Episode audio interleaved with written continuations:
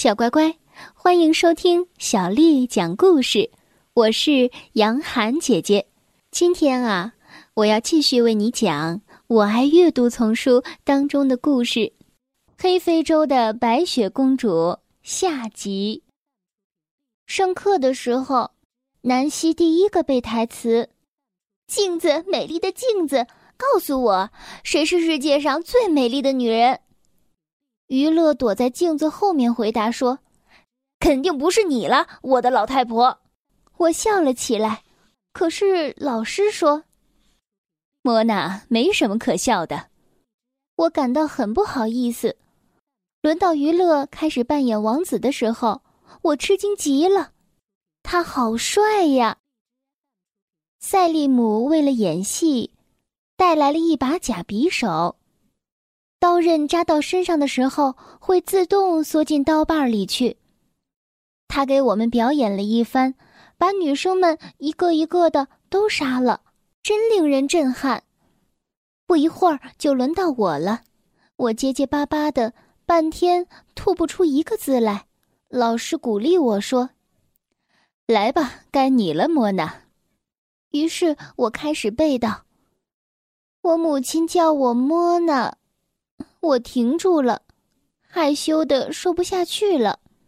同学们在一旁笑得前仰后合。老师柔声的说道：“不行，莫娜，要集中注意力。”我不得不重新开始。我母亲叫我白黑。老师不耐烦了：“莫娜，你是怎么念台词的？”我哭了，结结巴巴的说：“我我不想演白雪，我想我想把角色让给费洛尔来演。”费洛尔满脸通红，低下了脑袋。娱乐说：“不不，我有一个更好的办法，我们把这个故事搬到非洲去，怎么样？”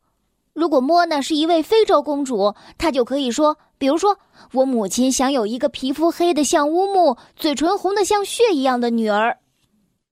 老师微笑起来，嗯，好主意，你看呢，莫娜？这时我停止了哭泣，把眼泪擦干。或许这个主意还真不赖呢。就在大家商量着要做哪些小变动的时候。赛利姆建议把“白雪”这个名字改成“黑”什么的。同学们都在开动脑筋想：黑色的星星，黑公主，黑色的夜晚。我怯生生地说：“在一个非洲童话里，有个女孩，名字叫做黑珍珠。”同学们都觉得这个名字起得不错。于乐问道。那么，在那个童话里也有王子吗？他怕把他的那个角色给抹了。我说，有，还有三个女孩要出嫁呢。这一点使得班上的其他女生都非常的高兴。我补充说，还有一个猎人，一头很乖的狮子和一个会造雨的女神。最后，我们把白雪公主的故事改了好多。我们保留了女巫、小矮人，增加了猎人、狮子、三个女孩和会造雨的女神。费洛尔将扮演会造雨的女神。他提醒我们，这是戏里的主角，因为在非洲，水可是最重要的东西。是吗？可我已经没有那么多的时间去管费洛尔了。我和妈妈一起赶制我们的非洲服饰。还有好几个同学的妈妈也来到我家，向我们征询一些化妆的意见。从此，我们家里可就热闹了。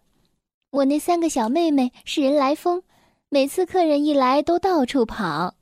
为了让他们安静下来，我把他们安置在桌子底下，给他们讲了黑珍珠的故事。我刚开始讲，娱乐就来了。他也和我们一起坐到桌子底下，还给我的小妹妹们编造出了许多新的插曲，故事情节变得越来越离谱。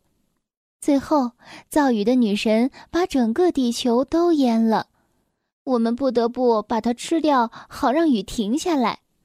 娱乐真是创造出了一些稀奇古怪的东西。现在每天早上我都走蔷薇路了，在那里我跟娱乐和赛利姆碰头，然后我们一起去学校。路上我们逗逗小猫小狗，跳过水洼。娱乐不再去按人家门口的对讲机了，因为他知道我不喜欢那样做。我们也常常讨论我们的剧本和所有好玩的事情。今天早上下起了瓢泼大雨，我和娱乐要跳过那么多的水洼，可真是有活儿干了。快到学校的时候，我们赶上了费洛尔，他因为怕把鞋弄脏了，正踮着脚尖走路呢。娱乐叫住他：“嗨嗨嗨，会造雨的女神，你还怕水吗？”娱乐为了逗他玩，哗啦一下，鬓角跳进了一个大水洼里。费洛尔被他溅了一身的水，叫了起来：“傻瓜笨蛋，你觉得这样很好玩吗？”我说：“他说的对，娱乐，这样一点都不好玩。”接着，为了向他证明这不好玩儿，我也哗啦一下跳进了水洼，把娱乐溅成了一个落汤鸡。他学着鸭子的样子走出水洼，他那双皮鞋每走一步就发出噗噗的声响，弄得我和费洛尔笑个不停。能看得出娱乐也想笑，但他努力装出埋怨的样子。如果我是傻瓜，那莫娜更是个超级大傻瓜。我们都笑不动了。弗洛尔说：“别再装傻了。”我笑得太狠，会得阑尾炎的。看来他不夸张就是不行。我们走进教室，我看到窗外的雨已经停了，天上还挂着一道彩虹。也许明天就能到外面去表演我们的节目了，在太阳底下，就像在美丽的黑非洲那样。这就是黑非洲的。白雪公主的故事，小乖乖，今天的故事就为你讲到这儿了。